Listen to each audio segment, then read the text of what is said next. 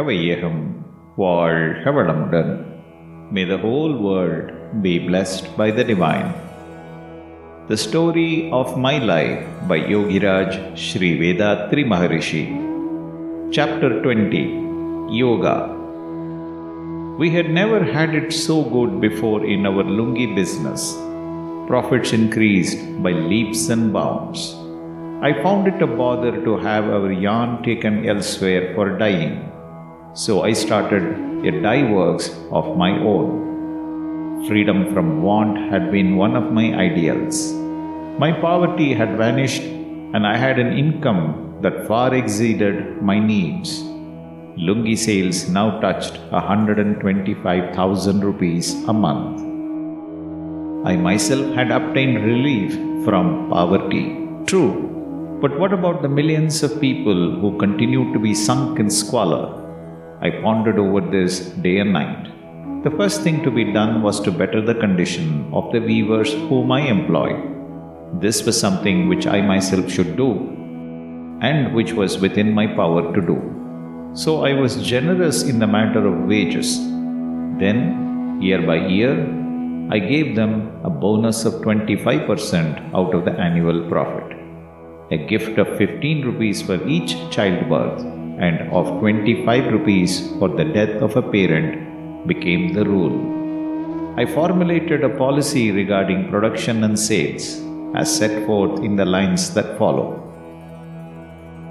Experience and skill acquired over the years by me in that most blameless service of clothing humanity should enable me to turn out fabrics of quality, some types to be worn in summer, some fit for winter.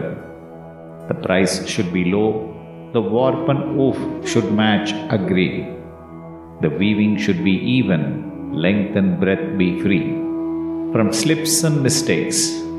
For manual laborers too, the rate should be the same as fixed for those in prosperity. And those who do in sales give cooperation fair should always of profits have an adequate share. And those who concentrate their mind with care and labor at this creative art should find that rare happiness of matching wages. Brethren, too, in the trade, I should not scare with loss.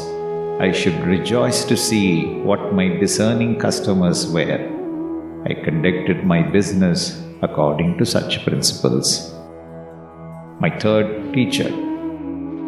It was at about this time that an adept of the name of Paranjodi founded in Madras a society for the benefit of seekers after truth. A friend explained to me his particular mode of initiation. I went there immediately, made certain enquiries, and enrolled myself. The initiation procedure explained to me was of Kundalini Yoga. The master's one big speciality was Shanti Yoga. I had my initiation in the prescribed form. I started practicing yoga, devoting to it my best thought at the time I received training. I found it quite agreeable. I watched the results, combining it with what I had already known before of philosophical analysis and meditation. A good many kindred souls used to come there. Several among them became my friends. This society, founded by Swami Paranjoti, that went by the name of Temple of Universal Peace, was helpful both for expounding my own views and doctrines and congregational practice of yoga and meditation. Life is ever full of tangles. Is not the binding together of body and life itself a tangle? All other conflicts issue from this. All other conflicts issue from this. Man reaches the end of all such conflicts when life departs from the body. This is as concerns him. When he is a limb of society, these conflicts proliferate and entwine the lives of others. When man dies, his conflicts cease. But those who have been associated with him are then faced with new conflicts. Man is seldom immune, but it is not in his nature to rest even then. He will create conflicts where there were none and suffer in consequence. Only practical philosophers who have attained a certain degree of self realization remain exempt of the problems that man faces. Some are due to the very way he is made physically. Hunger, variations in temperature, and the pressure of excretory forces are examples of this. Normal health, strength of limbs, and discretion or forethought help solve these problems. When man forgets himself and yields to the pull of the senses, he is beset with problems for which his own imprudence is to blame. These are of his own making and are artificial. They arise from his lack of self restraint with regard to the mode and measure of the satisfaction he seeks. Problems disappear when man teaches himself to restrict his wants and to carry on with the bare, absolute, indispensable minimum of commodities and comforts. The more he adds to his day to day needs, the more complicated does his life become. The greater the number of his dependents, the more numerous grow the problems he is faced with. The bigger the total of his material possessions, the more worried he gets. If a person realizes all this, he can live a serene life by finding the solutions to problems that exist and by not adding to those that are already there. Many were the problems that sprouted in my life because I had no children, but because I was obliged to marry again as a result of that. Yet my introspection and the clear understanding of spiritual truths that I achieved enabled me to confront and overcome them. Our childlessness had, of course, at first made us quite unhappy, but we got reconciled to that with the passing years. When I pursued this question of barrenness in my mind, three things suggested themselves as the possible root cause. First, it could be the renunciation in youth. Secondly, diseases of some sort might have brought about deterioration in the vital fluid.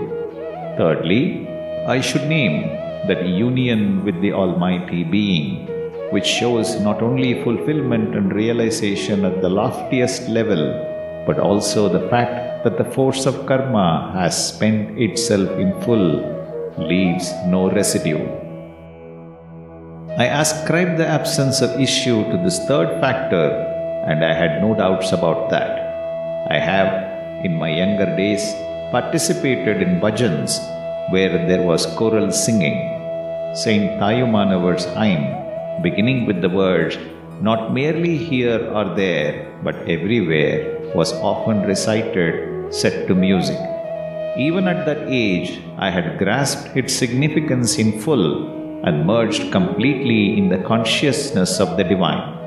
On getting back home, I would go over the hymn again and again in my mind with relish.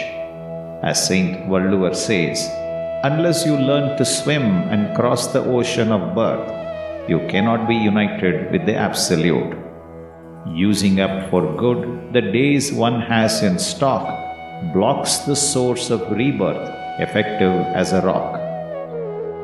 In accordance with these views, I had now and then the good fortune from infancy onwards of identifying myself completely with the Absolute.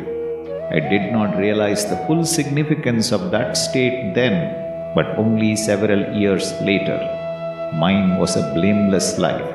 I was pure in thought and deed. Whatever I did was in keeping with the highest standards of virtue and rectitude. From childhood onwards, my ambition was to realize God and to attain salvation. So my link with life, as such, snapped. When I got the elucidation later that continuity of the species depends upon the passing on of seed, I cease to regret the lack of children. May the whole world be blessed by the divine. நம் கடமை அறவா